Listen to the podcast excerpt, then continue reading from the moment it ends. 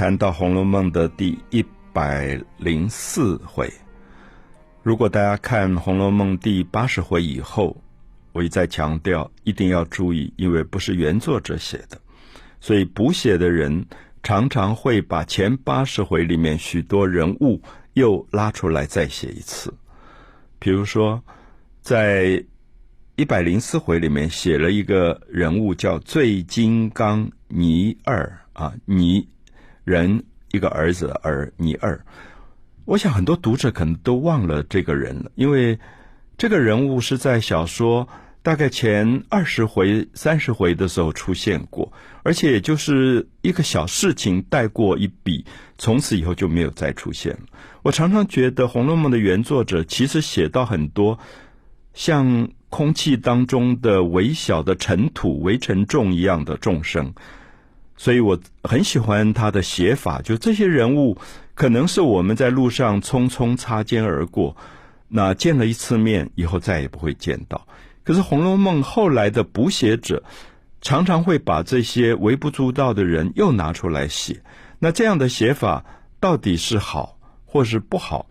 我觉得读者可以做很多自己前八十回跟后十回的比较。比如说这个醉金刚倪二啊，我们知道他是一个乡里里面有点像地痞流氓。就是有点像混混，在赌场里面，呃，抽一点红，呃，抽一点放高利贷，那不是什么正面的人物。可是很有趣，我们看到大概二十几回的时候，贾家有一个人物，就是贾云啊，草头的这个云。贾云是一个待业青年，找不到事情，单亲的妈妈，然后没有饭吃，所以他到处就。找门路，想巴结一些权贵，可以得到一点工作。他找贾琏，他后来甚至去巴结贾宝玉，那认贾宝玉这个比他小好多岁的男孩做干爸爸，就无所不用其极。因为我们知道，真的是活不下去了，家里还要养一个妈妈，然后自己老是找不到工作，所以他就各种方法想要去求人。那后来他就去求了他的舅舅亲舅舅不是人，那不是人因为开了一个香料铺，一个卖中药的，所以他就想跟他赊欠，因为他根本没有钱，说赊欠一点冰片、麝香这种贵重的药材，然后用这个药材做贿赂的礼物送给王熙凤来谋一个差事。结果他的舅舅非常的坏，那舅舅根本不理他，就说。哦，我根本没有钱，就把他简直是侮辱一番，赶走一样。所以贾云走投无路，我觉得那一段写的极好，描写一个社会里面就是穷困到穷途潦倒的一个青年，大概不到二十岁，老是找不到工作，没有饭吃，然后连亲舅舅都不理他，最后在路上他就。碰到了一个人，然后那个人被他撞到以后，就发了大脾气，就说：“你是什么东西？你敢撞我？”就是一个喝醉酒的一个醉汉。就贾云一看啊，就是他的邻居，叫做倪二。那他知道倪二是邻居，那平常放高利贷，像个流氓一样，他也不想得罪倪二，他就说：“啊，倪二，对不起，我心情不好，所以撞到你。”那尼尔很奇怪，大概喝了酒，就问他说。你怎么会心情不好？你告诉我，他就跟他讲说，他如何走投无路，连亲舅舅都不理他。本来想赊欠一点，呃，这个药材去贿赂王熙凤，现在完全没有办法，就在绝望之中，所以心情不好就撞到了尼尔。就没想到这个尼尔平常是一个大家觉得是负面人物，忽然就拍胸脯说：“嚯，你这个舅舅怎么会这么坏？”他说：“没问题，我刚好收了这个高利贷的。”利钱，那多少钱他就给了这个贾云说。那贾云说，因为贾云很怕他，因为其实这种黑道人物、流氓人物，有时候翻脸就不认人。他说：“哦，我写一个借据，那你需要多少多少利息，我都照给。”哎，尼尔这天很奇怪，就是说你要写这个东西，我就不借你了。说我们就是好朋友、好哥们，你就拿去用。那等你有钱了再还我。我觉得这是《红楼梦》原作写的最好的地方。好在哪里？原作者觉得人没有绝对的好，绝对的坏，就是大家都认为尼尔是一个地痞流氓，可他有时候喝醉了酒，糊里糊涂，他好像就做了一件善事。所以我们就会发现说，这是《红楼梦》原作者最精彩的这个部分。那这个人物，我一直觉得原作者大概不会再去写他，因为他就是一个过场的人物。可到一百零四回，尼尔再次出现了。他的出现很奇怪，是贾雨村做官，做了首都市长，然后就前面有人随扈在喝道。要赶闲杂人等，那尼尔喝醉了酒，就冲撞了贾雨村。贾雨村就说：“把他抓起来，我痛打他一顿。”他就被痛打了。那这个时候，尼尔家里的人就发现说：“哇，尼尔喝醉酒得罪了市长，被抓起来了。”就赶快去拜托贾云说：“尼尔曾经对你有过好处。那这个市长姓贾，贾雨村，那你可不可以去拜托？”把尼尔放了吧，他也没有做什么大不了的坏事，只是不小心可能就撞到了这个市长的轿子，所以这就变成一百零四回里面对于尼尔这个人物的再一次的交代。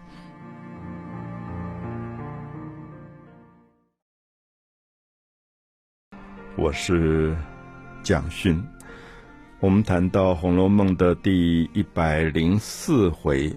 出来了一个大概有很长时间都没有消息的一个人物，就是醉金刚尼二。好，所以我想，我们有时候整理《红楼梦》，发现里面好多好多小人物。呃，我在《围城中》这本书里常常提到的，像二小姐啊，像石呆子啊，他们可能。出场的这个被作者描述到连一页都不到，可能只有几句话、几行就交代过去。可是我觉得这些人物活灵活现，大概是《红楼梦》原作者写的最精彩的部分。因为《红楼梦》的原作者有一种对人的关心跟悲悯，他觉得他关心的好像不只是薛宝钗、林黛玉、贾宝玉这些贵族、青春美丽的。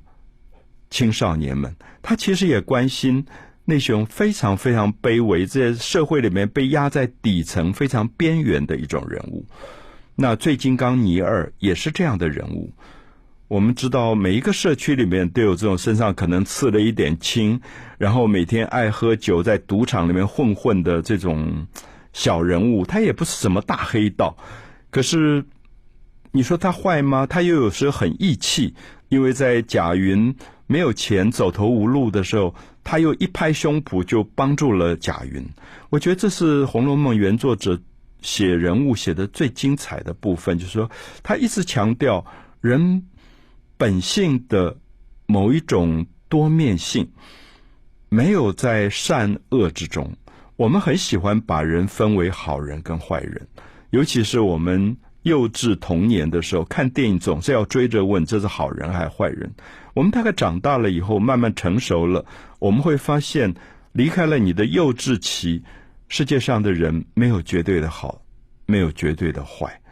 啊，每一个人都有机会可以让自己所有负面的人生转成正面的人生。当然，也有人可以像一百零三回里我们提到的夏金贵，把所有正面的人生。转成了负面的人生，所以我常常认为《红楼梦》是一部佛经，因为它有很多很多让读者可以领悟的东西。可是到后四十回的补写者再一次让醉金刚尼二出来的时候，发生了一个事情，就是尼二的太太、女儿都觉得这个丈夫爸爸被市长抓起来了。打了一顿，那现在不知道怎么办，也担心说他会不会在监牢里吃了苦头，所以就赶快去拜托贾云，因为知道贾云曾经受过倪二的恩惠，那因此贾云可以帮得上忙。那贾云姓贾，跟荣国府有一点远亲的关系。那现在市长也姓贾，叫贾雨村，就希望拉这样的关系，让贾云去。呃，帮忙。可是我们就看到贾云见不到贾宝玉，见不到贾琏，连王熙凤也见不到，他就心里恨恨的。他就说：“当初我因为尼儿借了我钱，去赊欠了一些中药材，买了一些中药材去贿赂王熙凤，所以王熙凤就给了我一个差事，让我去种树，去大观园的花园种树，所以就得到很多油水。现在我没有送礼物了，啊，一阵子没有送礼物，他们就不理我了。好，这个时候又讲到了贾云心里面的恨。我一直要强调说，《红楼梦》前八十回里，即使最卑微的小人物，心里没有那么多的恨。可是到后四十回时候，这种现实避俗世界里的抱怨、恨、嫉妒越来越多。然后贾云也没有办法帮得上倪二，那倪二的太太跟女儿就觉得是贾云故意不肯帮忙。等到倪二后来被放出来以后。他们就告诉尼尔说：“好，你当初帮助过这个贾云，可是这个家坏东西，那现在你落难了，我们拜托他去贾家说个情，他都不理，所以尼尔又开始恨贾云。所以我觉得这是我读到《红楼梦》后四十回的时候，我觉得很错愕的地方，因为我觉得《红楼梦》的原作者在前八十回写人物，好像没有这么多的恨，没有这么多的嫉妒。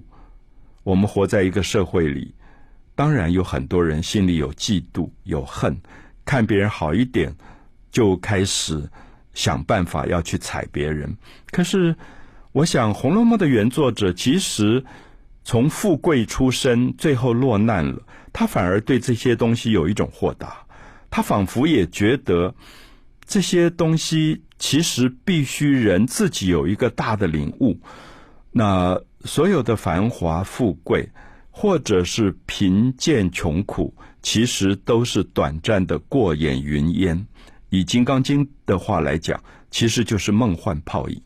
那如果刊物了生命最本质上的梦幻泡影，其实富贵与贫穷、爱与恨、善与恶，也必须一样的当成是一个过眼云烟的事来看。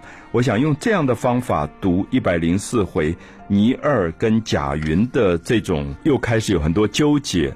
我觉得应该可以想象，原作者也许不会是这样的一个写法。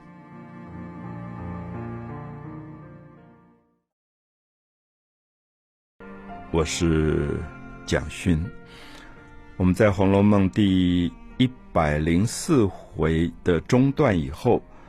看到倪二贾云的这种冲突，又出现了新的一个转换，就是写到了贾政被参的事情。我们提到贾政，因为是家里的世袭的大官，那所以他一直在中央，也就所谓工部，有点像我们今天营建署这样的地方做郎中，那类似营建署的署长吧。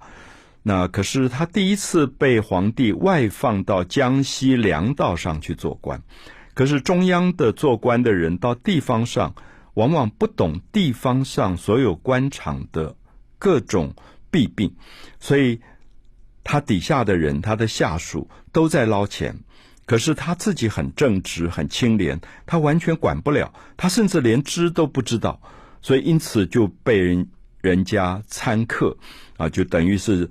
类似今天的监察委员这样的角色，古代有谏官、御史大夫，他们就打小报告，直接写信给皇帝说贾政如何纵容下属，那这个为非作歹，所以贾政就回到京城，在朝内谢罪。那所以这一段在一百零四回当中就写到他见了皇帝，那。皇帝就问他说：“有一个犯罪的人，姓贾，叫贾化。文化的化，贾化，跟你有关系吗？是你的这个贾家的亲族吗？”我觉得这段写法很奇怪，因为其实。在前几回贾琏阅读政府的底报的时候，已经写到，就说有两个案件里面牵涉两个犯罪的官吏，一个姓贾，叫贾化，文化的化；一个姓贾，叫贾范，就是模范的范。贾化跟贾范，那现在贾政见到了皇帝，皇帝当面又问他说：“你跟贾化有关系吗？”那贾政说没有，说我的祖先封为荣国公的是贾代化，代替的代有一个代字，贾代化。